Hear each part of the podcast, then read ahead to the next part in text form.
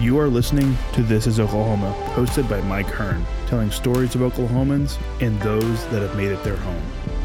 This podcast is presented by the Oklahoma Hall of Fame, telling an Oklahoma story through its people since 1927. For more information on the Hall of Fame, go to www.oklahomahof.com and follow them on Instagram for daily updates at OklahomaHOF. What's up, guys? Welcome back to another episode of This is Oklahoma. Mike Hearn here, your host, back with another episode.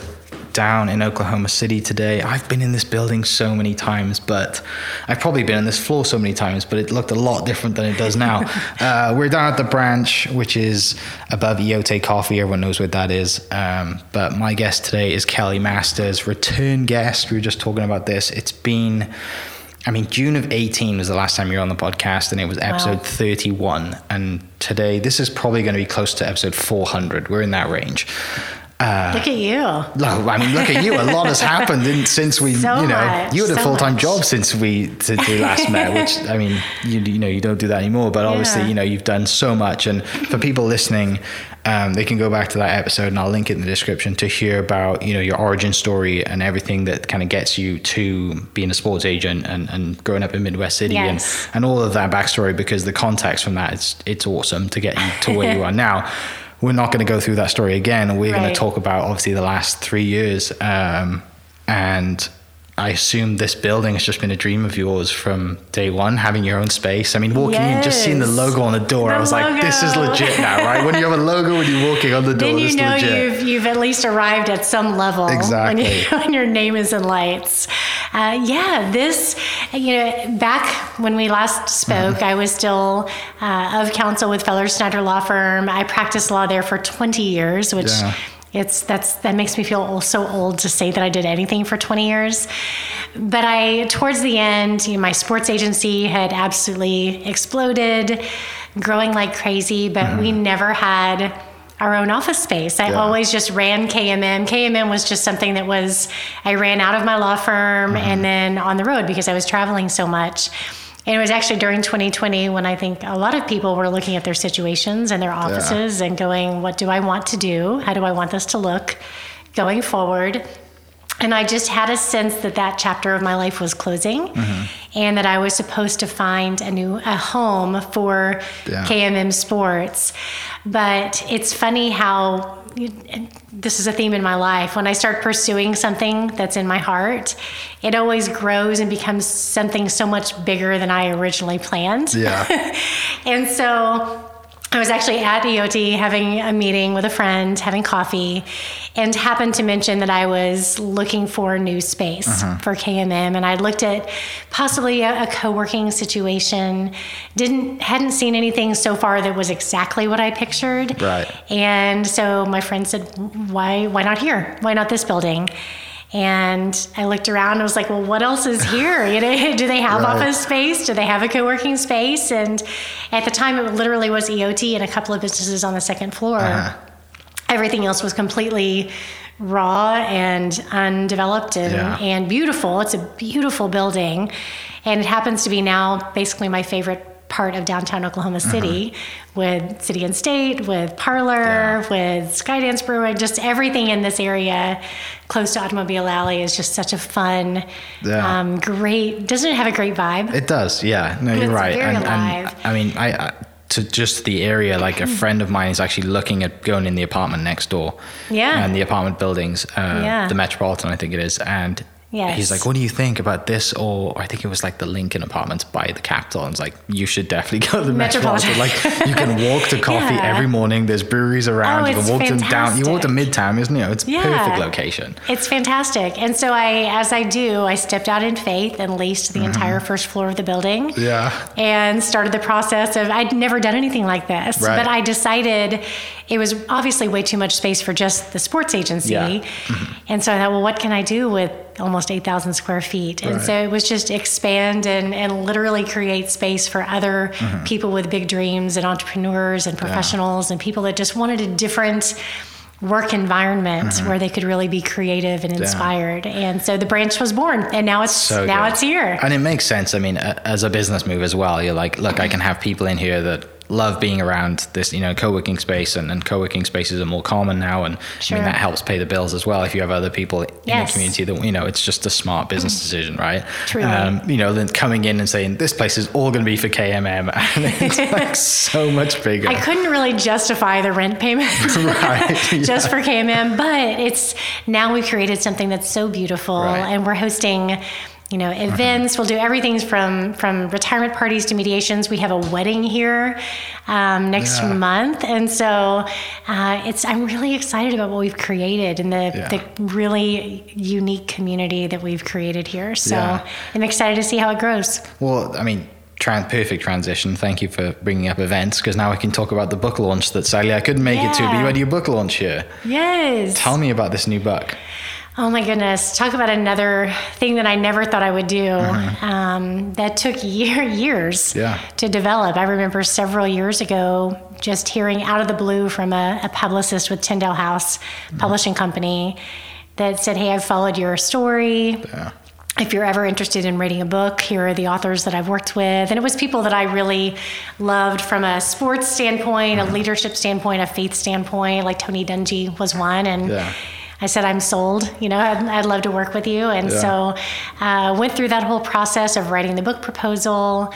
And it's funny because the book was originally titled by me, Dream Job, but it was sort of tongue in cheek because everyone always says that when I say I'm a sports agent. Oh, you have a dream job. You get to go watch football for a living. I'm like, yeah, there's a little more to it. And it was we talked about it in the last podcast. It's been a challenge. It has been a brutal, brutal journey in so many ways. So beautiful and amazing and fulfilling. Right. But tough. I mean, how many flights are you on average a year? Take out COVID year, but how many flights average have you been on? I mean, it seems like weekly you're on two, at least two. Over 100 easily. I go to 30, 35 football games a year, which sounds like a lot of fun. And it is. I'll be in Green Bay. I don't know when this is going to air, but I'm going to Green Bay for the game this weekend. It's supposed to be like -10. It's like it is here right now. So right, exactly. I'm just getting used to it. Oklahoma is preparing me for it. Yeah. So it was going to be called Dream Job. And I turned in the manuscript and the publisher said, okay, Kelly, this is... like, can you share more good stories? Like, all of this is really hard, like painful to read. Like, we don't want to we don't want to make everyone depressed when they read about what you've been through. And I'm like, well, that's reality. It's truth, and it puts in perspective the victories and the successes that didn't just come without a lot of pain and a lot of growth and a lot of failure. Yeah. So we reworked the book, edited the book. I actually wrote it in 2019. We edited it all through 2020 and then released it in August of this last year. And it's been an amazing, really amazing thing. I recorded the audiobook, which was a lot of fun. Yeah. And it's great to hear. I've heard from people all over the world now that have either bought the book or listened to it and have talked about how it impacted their life. And so it's accomplishing exactly what I had hoped it accomplished. Right. It takes... my prayer and my desire to make an impact on lives and reaches many, many thousands more people than I ever could just sitting here in Oklahoma City, much like a podcast. Definitely. How did you find reading it? For me, that's one of my worst nightmares. Reading out loud? I can have a conversation and I can probably talk to a crowd. Sure. But reading out loud? Oh my gosh, it was way harder than I thought it was going to be. I thought, this is easy. I'm just going to knock it out. And the third day of sitting in the room, the booth, and reading my own words and hearing my own voice and having to stumbling over a word and having to start back at the beginning of the page, not just that word. And I thought, I am never going to finish this. Yeah. And then something else that I thought was funny was I love to write. I've always loved writing. And an amazing English teacher that inspired me to write. I've just never published. Yeah. But I didn't realize that I use words sometimes when I write that I don't necessarily use in just normal conversations with people. And so saying them out loud, they didn't sound right. So I was seriously sitting there looking up, am I pronouncing this word right? Is this, what does this, did I mean to say this word? And so it's funny how it doesn't necessarily, your normal conversation doesn't necessarily translate to what you write. And I also, I think all of us hate the sound of our own voice. Yes. And so I'm sitting there listening to it going, who is going to listen to me talk for 4.5 hours? Right, yeah.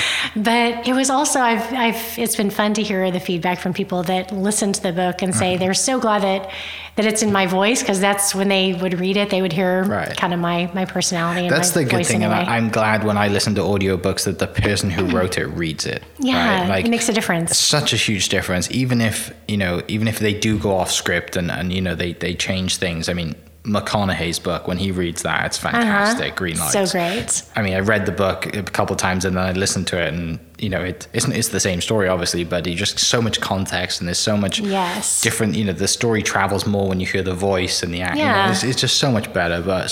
And even the emotion of it. Right. I had several people call and say, okay, I was listening to your book and I heard you get choked up, and I started getting choked up myself. So that's impactful. No, for sure, like 100%. And I'm glad you did that, because it's as hard as it was. I'm sure you were glad you did it too, because it's something that's going to be out there now forever, thankfully. Because the power of the internet and all the other cool things that we, technology is awesome. So, would you do another one?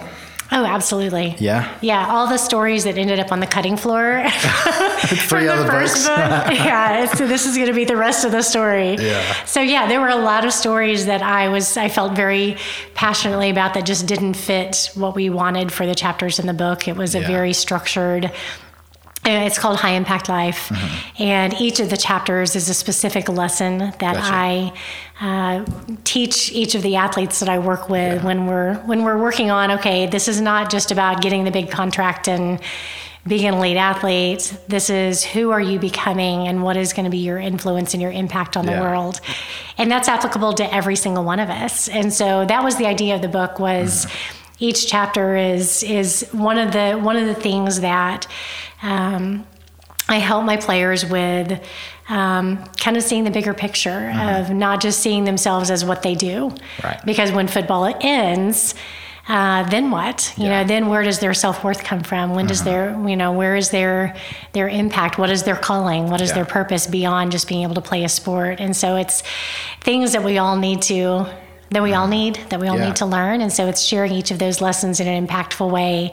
So there were certain, recruiting stories and crazy negotiation, travel, stories, travel stories, things like that just didn't work for this book, but they'll be in the next one. Perfect. Can't wait for that one. Well, I mean, there's many stories that you shared when we did the podcast. So when we did the podcast, in 2018, you talked about, it was you and one other woman in the room as an agent, right? And you talked about the stories that came from that, and the guy that came up to you, which you're now friends with. Yes. All those, those are really cool details. And people listening, you please go back and listen to that podcast, because there's some really cool stories in that. And I'll link the description for the book and the audiobook, and so they can go straight to that. Yeah.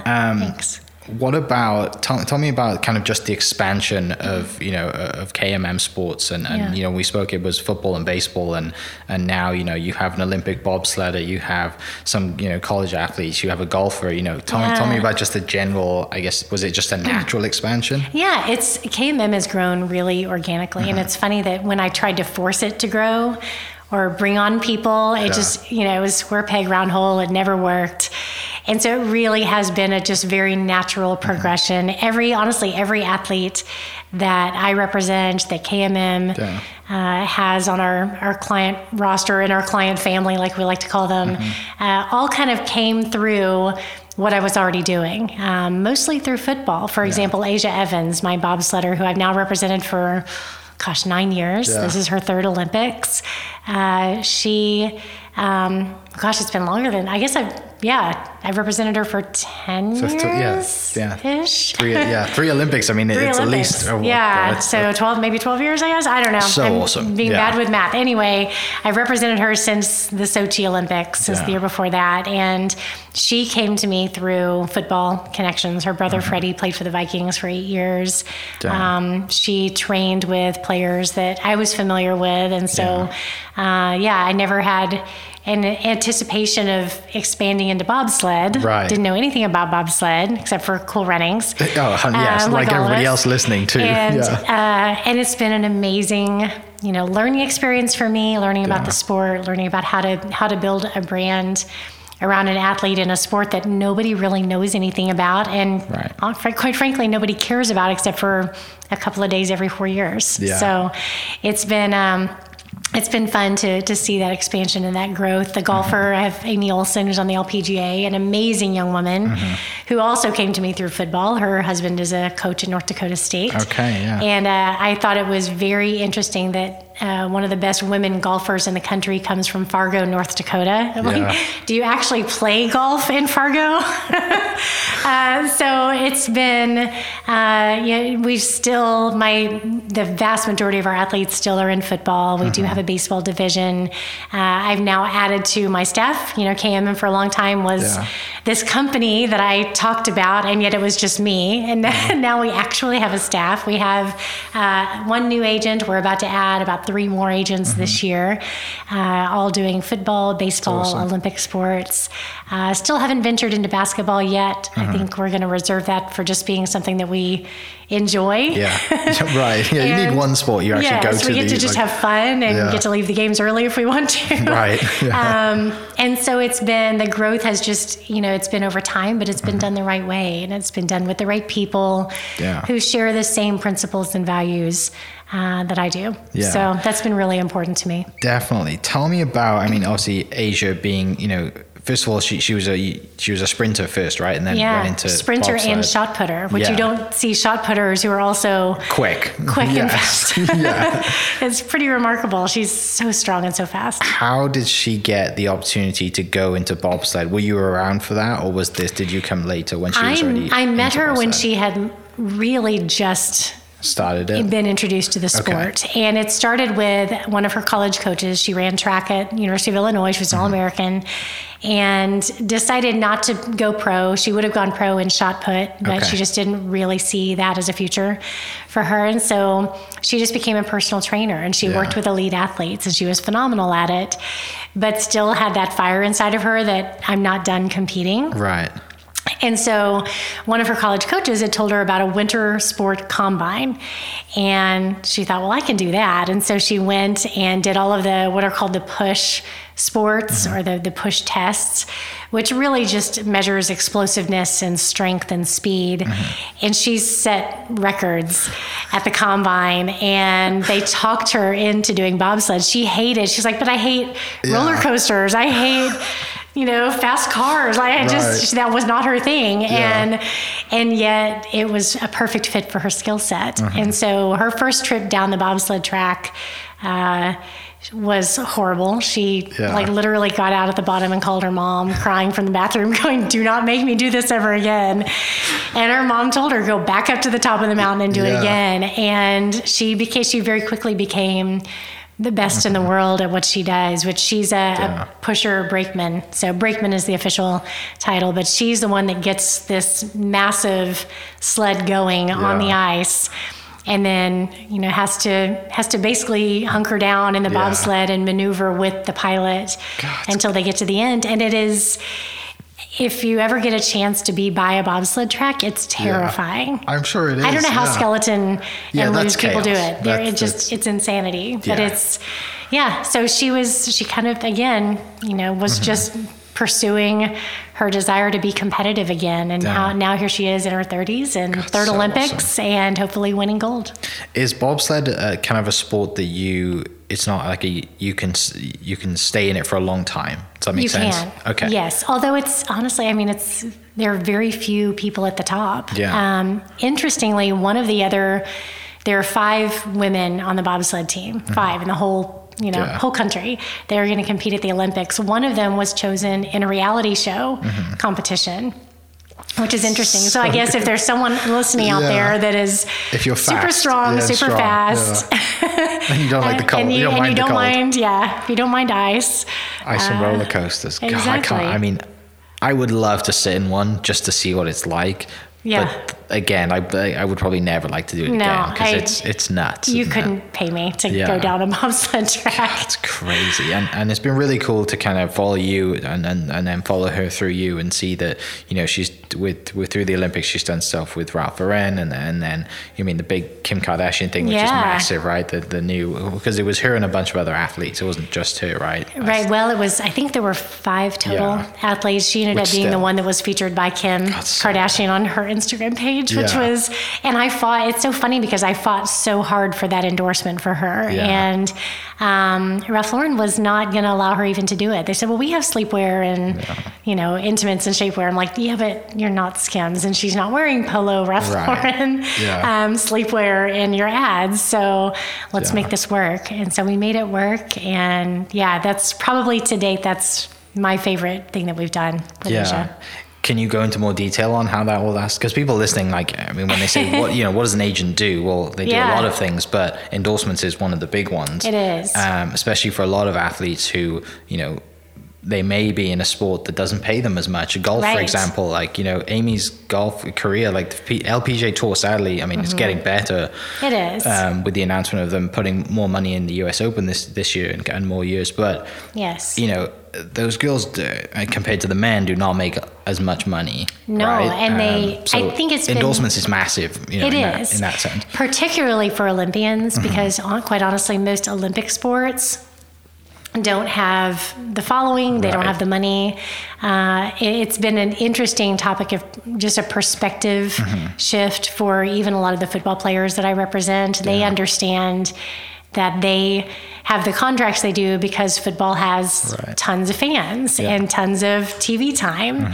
And because there are tons of fans, they get the much larger contracts. They can make millions of dollars. It doesn't mean that Olympians are less talented, didn't work as hard, aren't as focused, aren't as disciplined, all those things. In fact, the Olympians that I've been around, they're truly doing it for the love of sport. Yes. That's because the definition there's no money in it. Yeah, for sure. To be an Olympian outside of sprinting is the definition. Right. And unless you're, you know, Michael Phelps. Right. Sprinting or swimming. Some, you know, huge, you know, highly decorated champion, you're not going to see, you're certainly not going to see millions of dollars in endorsements. Right. And so that was my learning curve when I started representing a bobsledder was, well, how do you make money? You know, and she explained, well, we get a little stipend from the foundation the bobsled federation. I was like, that's it? Yeah. Like, how do you survive? And a lot of them work odd jobs. They teach lessons. They do training. Yeah. And so she has put herself through this to get to where she is now. And she works incredibly hard. She's incredibly talented.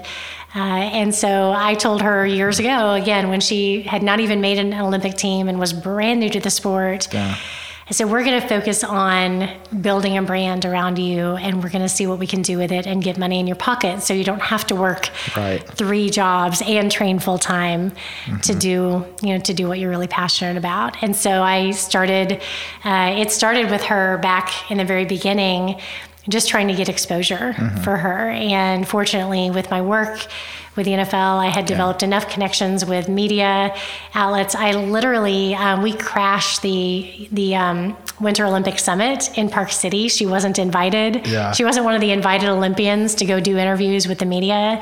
But I had a friend with USA Today and said, hey, if we show up, can you just do a photo shoot with us? And just pretend like we're supposed to be there. And he said, sure. And so we did. And thinking that I was just, you know, going to try to get her in the environment and introduce her to some people. And her picture ended up on the cover of USA Today the next day. And suddenly it was okay that we were there. We ended up doing all of the press. Yeah. We started talking to, when we met Polo, Ralph Lauren, and started meeting some of the brands that we now work with.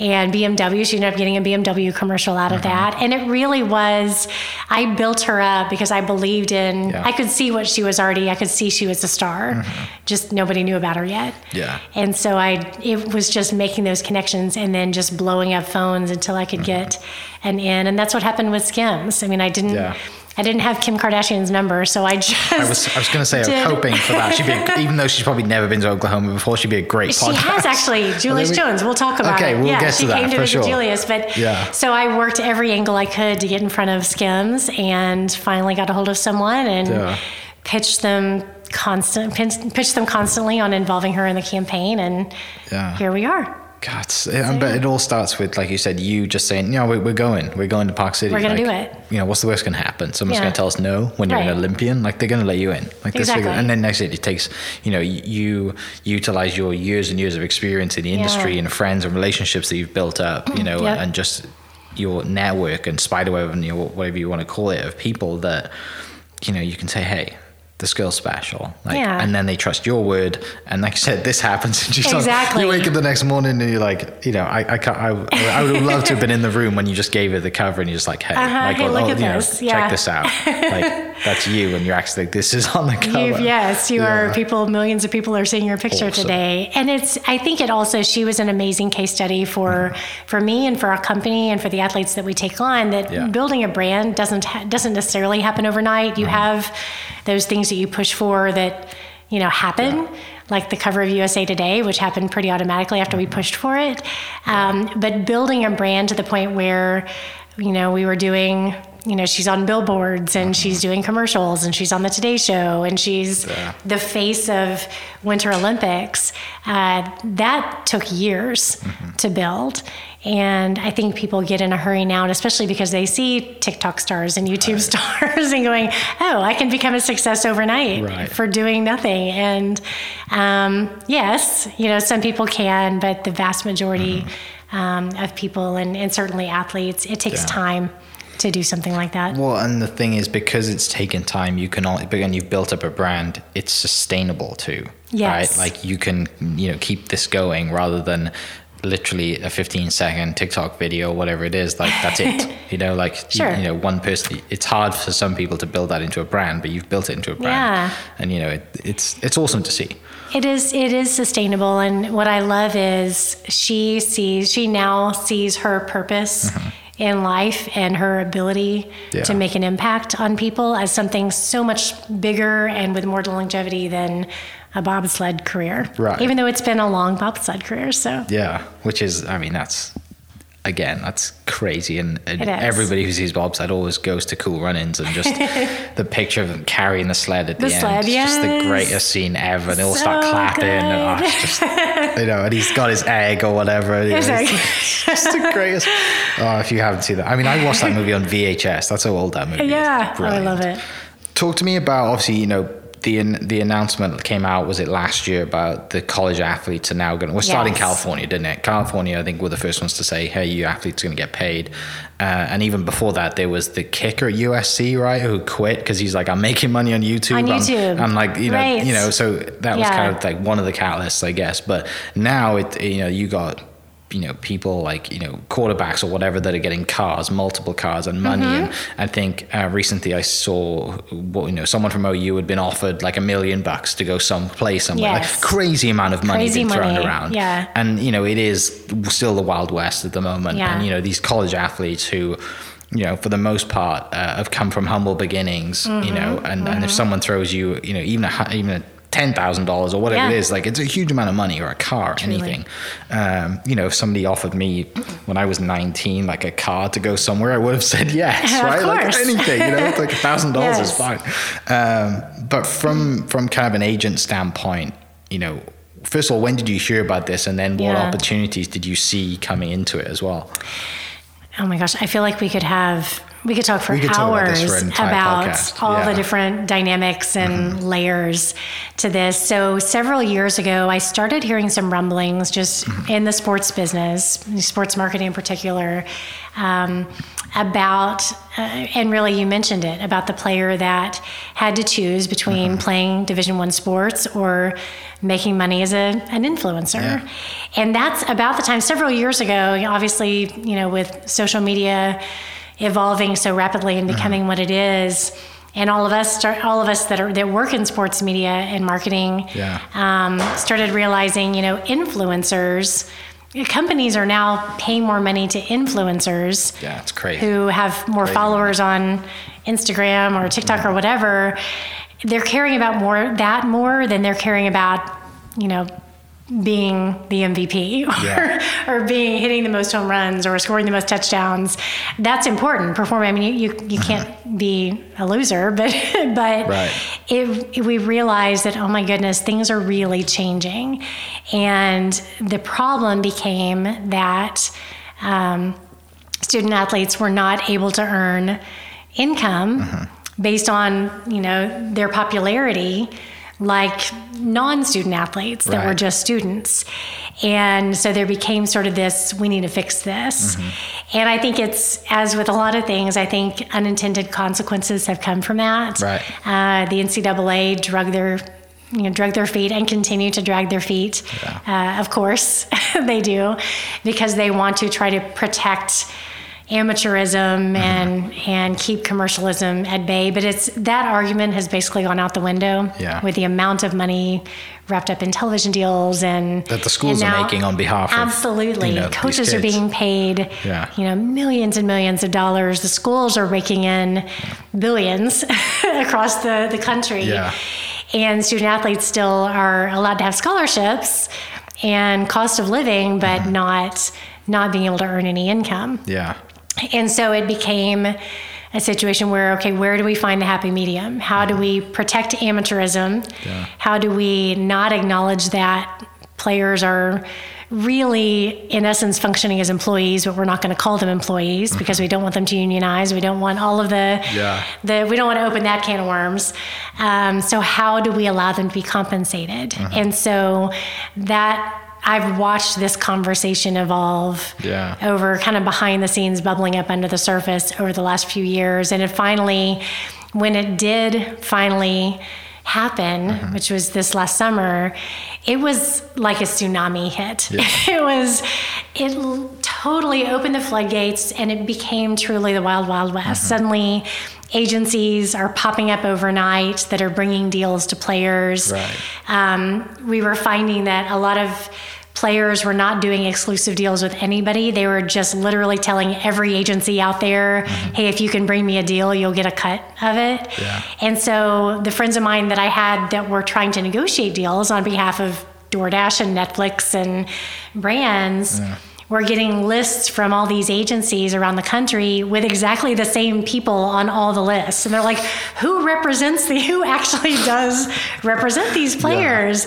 And it just became a nightmare. The other crazy thing that impacted me was, in the lead up to the law change, the NFL Players Association, that's the union that governs my certification as an agent, told all of us, this will jeopardize your certification if you start negotiating for basically, players that are not eligible for the draft. And so, like the good girl that I am, that always follows the rules, I didn't touch it. I'm like, nope, not going to jump in. Not worth it. Others were, and I'm like, oh, they're going to get caught. They're going to get in trouble. Literally the day that the law changed, the NFLPA put out a memo by email that said, oh, we changed our mind, it's okay. Like, you have got to be kidding. So all of the agencies that had sort of decided they were going to break the rules anyway were way ahead of the curve. Had a head start. So typical for the sports agent world. But I still wanted to proceed with caution because I thought, we're all trying to figure this out, and there are these expectations created that every athlete now is going to be able to just go and get a six-figure deal from somewhere, a shampoo commercial and a beverage sponsorship and a car deal, and it's happening for a lot of athletes, but relatively speaking, a small number. So where we are now, and I didn't know how I felt about this, but what we're seeing happen now is across the country. Schools are realizing we've got to get a hold of this. Like, we need to figure out our players are going to get paid. We need to be part of the approval process. We need to make sure they're not breaking any rules and regulations. Yeah. How do we manage this? And so relationships are starting to be created with companies that handle things basically from a group licensing standpoint. Okay. So one group that I work with, the branding group, who I've worked with their several of their team members for years, are now essentially handling group licensing. They've done it for unions for years. Yeah. Now they're doing it for schools. And so they're going in and doing agreements with schools. They're saying, we'll handle all the education of the athletes so they know what to do and what not to do, how it's going to affect their taxes, how it's going to affect their scholarships possibly, or their financial aid. You know, negotiating the contracts, knowing what the fair market value is, all those things. So schools are starting to realize we don't know how to do this on our own. We need to employ people who do. Yeah. So that's happening. And then on top of that, there are also, and I know the NCAA saw this coming because they talked about it all the time. The NCAA said, okay, we know this is inevitable, but we just don't want it to be used for recruiting. Yeah, I mean, that's exactly what was going to happen. Yeah, exactly. And so what's happening now is there are groups of donors or boosters that are called collectives popping up all over the country. They're pooling their money and they're saying, we're going to pay players to come here. Yeah. $3 million. There's a $3 million offer to a certain quarterback coming from a famous family to go play at a school, and others, offensive linemen at Texas, are getting offered $50,000 per person. Coming out of high school. Gosh, yes, I mean, just to sign with a school. Family changing money, truly, right? You know, and sometimes the sad thing is sometimes the kid who might have grown up an OU fan his entire life and has idolized all of the quarterbacks that have gone to OU and Heisman winners, but someone puts a $3 million check in front of him and he's like, I guess I'm going here. Going wherever, yeah. Exactly. And so to get kind of to realize that right now we're in the wild, wild west, but things are going to start getting regulated and everything, the pendulum's going to swing. Yeah. Things are going to even back out. So how do we create organizations, arrangements, contractual agreements that are going to pass the test? They're going to stand the test of time. And so now I've become involved with helping these collective groups figure out, okay, we can't just pay them to play. That's against the rules. Right. We can't just write them a check just because they're coming to play for a school. As much as boosters want to do that and say it's legal now. They've been doing it for years. But of course they have, but now it's legal. Yeah. And so trying to rein them in and say, okay, there has to be structure to this. And if a player is going to get paid, he or she has to provide a service or a license, in exchange for that pay. It can't just be for the fact that he plays for the University of Texas or Oklahoma State. He has to do something. Whatever that is, he's got to do something on and then he has to be 1099s. And then, it all has to be above board, transparent. There has to be communication with compliance so that you're not running afoul of any NCAA laws, state laws, federal laws. Fortunately, I'm in a place where I'm familiar with all those layers. Right. And I can come in and say, okay, I know what you're trying to do. And the way you want to do it is illegal, but there is a right way. Right. This is how you're supposed to do it. Yeah. You still get the same outcome. Exactly. So, but I mean, for you, it's a business, right? I mean, your business is getting into universities, building a network to take these kids who, not everyone's going to make it, right? No. Small percentage. Which I am thankful that some of the, some people on the teams that aren't going to make it are still going to get, for the most part, some of them are still going to get paid, which is great for them and their families. But now as a business for you, instead of recruiting from college, you might even be recruiting from high school now, right? Yeah, I have to be really careful with it, though. You have to be careful with just how all that starts. Because there are still laws that prohibit me as an agent, certified agent, from recruiting a player for the draft until he is technically eligible by law. Right. Which in every state is a different measure. So I have to know the laws of each state where I'm registered and bonded. I can talk to high school students that are coming into college and build a relationship, but we can't discuss the draft. It has to be about NIL. Yeah. So it's tricky. It's really tricky, but it's also going to be, it's changing the industry. The opportunity of, your client base has just doubled, right? Yeah. The opportunity of your potential client base has doubled or more over because of this NIL, because of, you know, you've got, if your kid comes into a university, let's use OU, for example, a freshman comes in, and you're one of your clients is a senior, but he's related or a cousin or friends or somehow, mm-hmm. and you might be involved in finding this guy an NIL deal, but you're building that relationship, right? Yes, that hopefully translates, even though we can't talk about it. Yeah, hopefully translates. Yeah, but it also could backfire, and we saw that happen this year with agencies that said we'll bring you NIL deals, and then they couldn't generate anything for the backup. Linebacker and then suddenly it's like, well, we don't want to work with you going forward. Right. So you just shot your opportunity to represent them in the draft. Yeah. So, I think we're all still learning. I'm glad I'm on this side and not on your side. Because there's so much stuff out there. But do you have anyone that's under your kind of client supervision then that's in college? I do. Right now I'm working with Mackenzie Donahue. She was a kind of softball star. Had that wild catch, right? Maybe. Yes. That insane catch, right? The jump blue catch. Yeah. She's absolutely adorable. And we're kind of navigating everything with her right now and figuring out what can she do, what is she allowed to do, how do we build her brand? And it's been interesting. It's been a learning curve, certainly. It must be tough because, Mackenzie, right? For her, I assume there's not like a massive career in professional softball, sadly. Right. So, what does she do? She has to back to Asia. She has to build a brand, right? Mm-hmm. And to go forward and kind of, use, I guess, Lauren as an example, right? Lauren Chamberlain's doing amazing stuff outside of softball, and she's built her brand through that stuff. And absolutely. Sadly, a lot of the girls who are in kind of friends with Lauren are either doing, their cycle bar instructors, or they work for the school, or they're ESPN analysts, or, they're at the softball, USA softball, or whatever it is.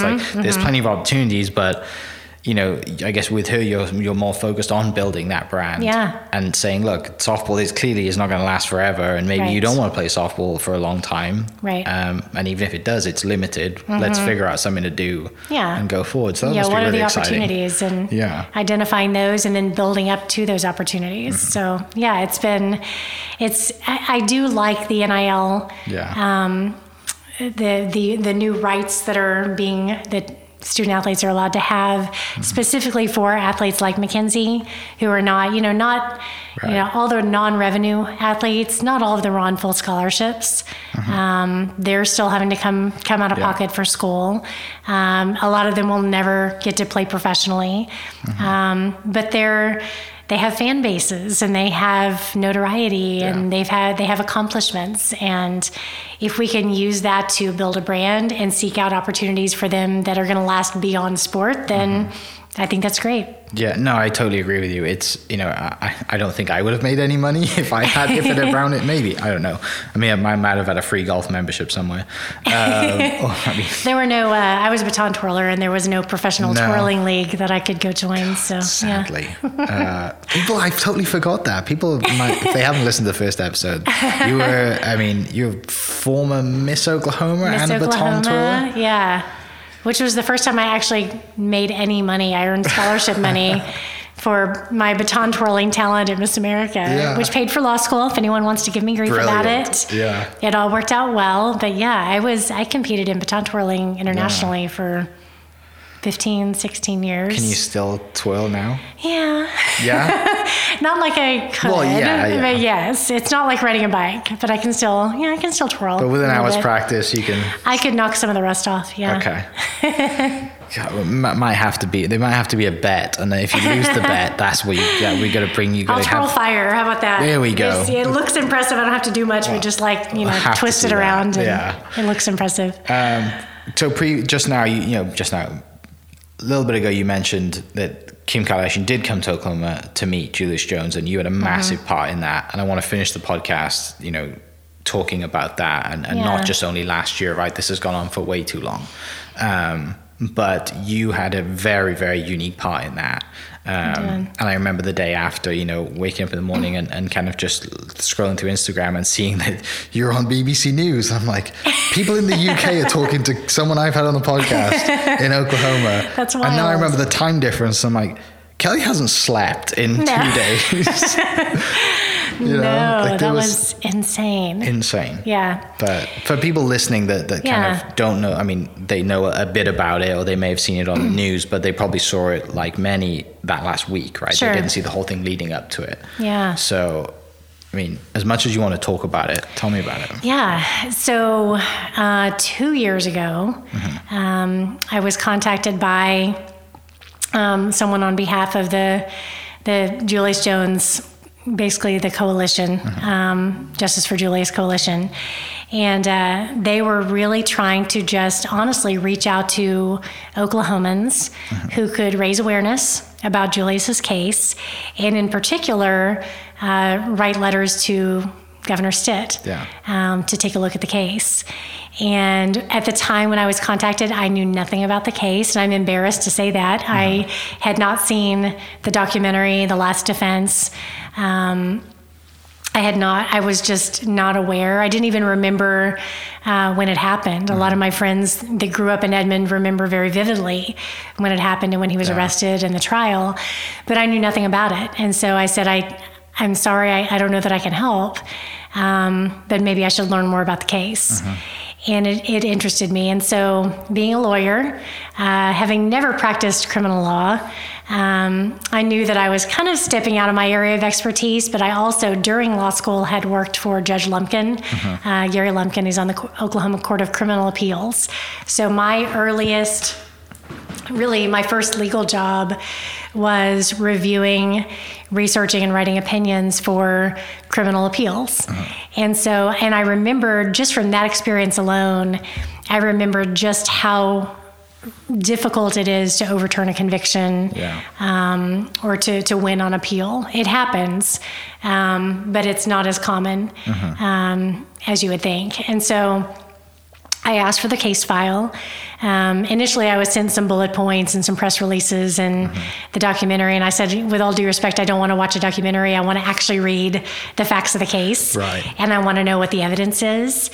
And as I studied and got further and further into it, I just wanted to know more. I wanted to know what actually happened.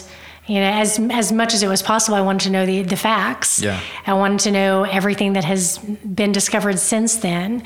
And I wanted to know about the trial. And I read, and I'm one of the few people, I guess, that's done this outside of his now legal team. I read every single filing, every transcript, every submission, every piece of evidence, every affidavit, watched every video, everything. Because the more I learned, I thought, oh my gosh, Oklahoma is about to execute an innocent man. But if I'm going to stick my neck out, I really want to make sure that we're getting this right. And I want to make sure as Oklahomans we get this right.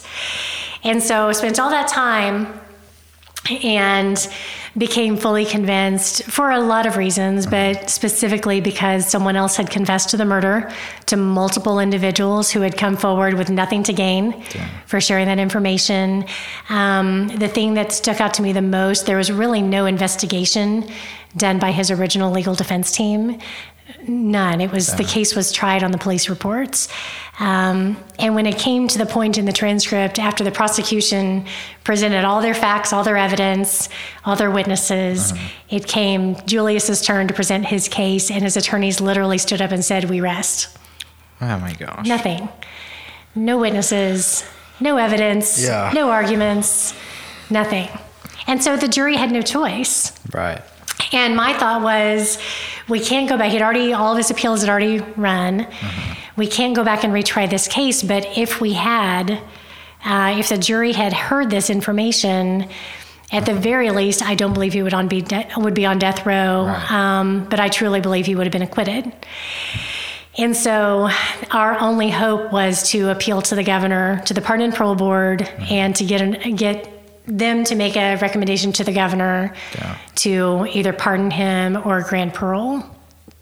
And so after reviewing everything, I asked to meet with his current legal defense team, who they're amazing. And I asked to meet with him personally, which apparently nobody had asked to do that had been asked to be an advocate of his. Yeah. The attorneys were the only ones who had met with him. Yeah.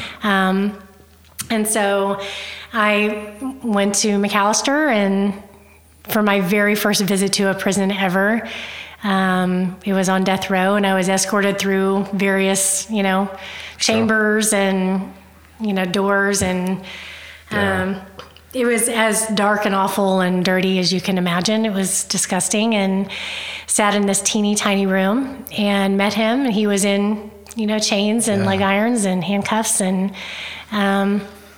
sat and talked to him for 2 hours, and it was the most impactful conversation I think I've had in a long time. Yeah. Because his perspective was so different than what I expected it to be. He was not bitter. He'd been bitter and angry for a long time of why did this happen? But he had come to a point where he said, I'm here not because I killed someone. I'm here because of the choices I made as a teenager. Mm-hmm. I chose to run around with the wrong crowd. I chose to do some really stupid things, to do some shoplifting. Mm-hmm. I helped people, with things that and not with criminal things, but he would take tests for people. And he just became a friend to people who were doing very bad things. Mm-hmm. And it put him in a position to be accused of this and essentially set up for this. And he said, the reason that gives me hope is that I know that if I can help other young men realize that it's not just because of the, the system, which is broken. We need to make some changes. There's no doubts about that. And it's broken. It's funny because I come at it from a perspective that I am a law and order person. I believe in our justice system, but I also believe that our justice system, although it's the best in the world, is flawed because human beings are flawed.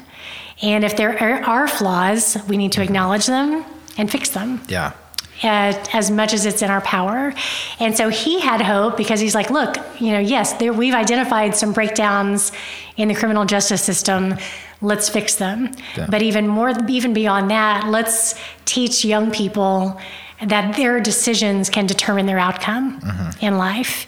He said, if I had just taken ownership of my life and my future and the opportunities that I had in front of me, back when I was 18, 19 years old, my life would look a lot different. And so his whole goal now is not just to be free, but to really pour into young people and give them hope and inspiration that their lives don't have to turn out like his did. And I walked out of there feeling so uplifted by someone on death row who was facing the death penalty. And so, so that's the background. I walked out of that prison that day and said, I'm going to do everything I can to fight for him. I went back and took one of my NFL players to meet him, changed his life, changed his perspective, gave him hope. I worked with the legal team to prepare for the Pardon and Parole Board hearing. We were granted a commutation hearing.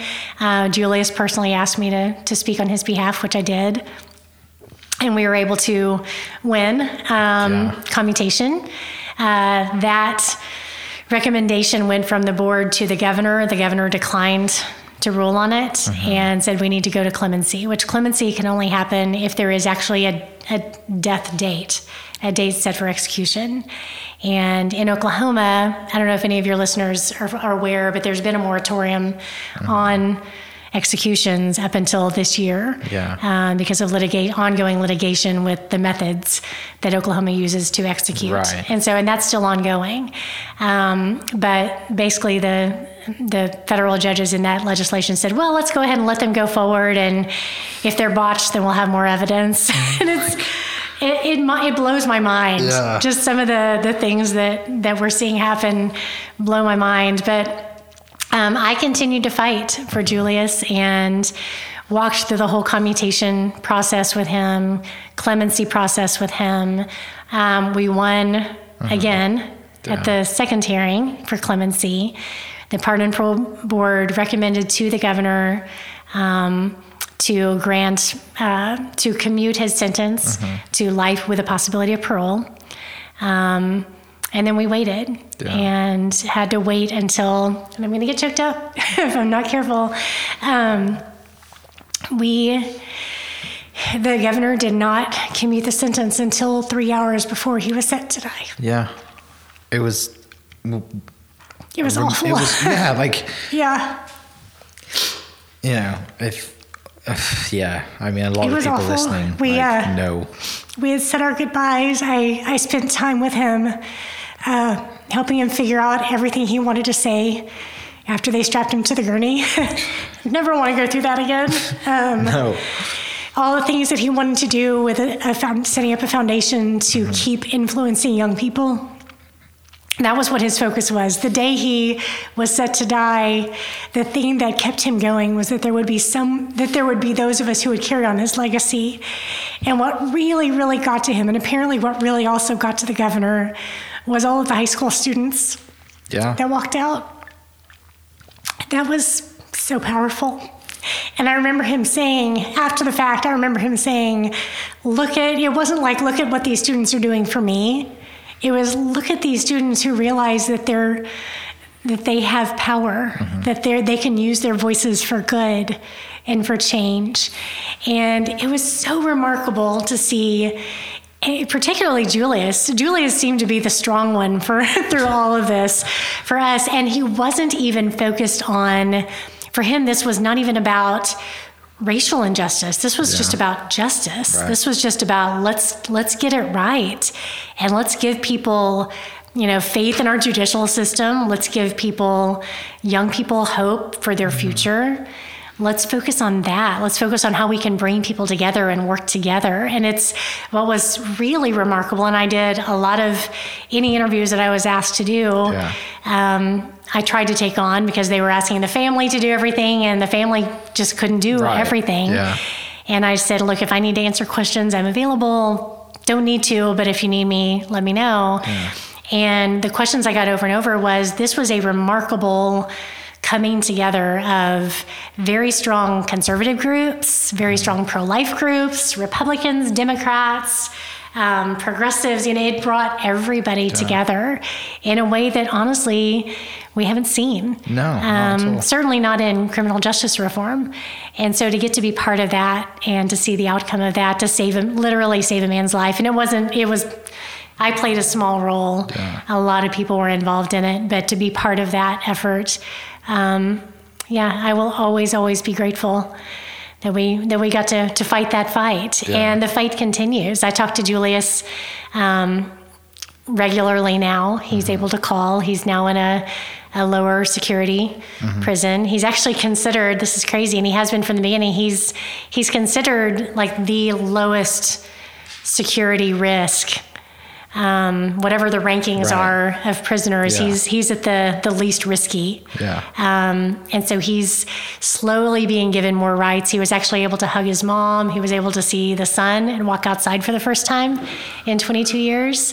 God, that's insane. He's still in life. He's still in prison for life. Yeah. We're hoping that over time we'll be able to seek a pardon for him, which will be the next step. We don't know what's going to happen. But I'm continuing to work with him and me. I can't wait to see him again. I'll get to visit him soon.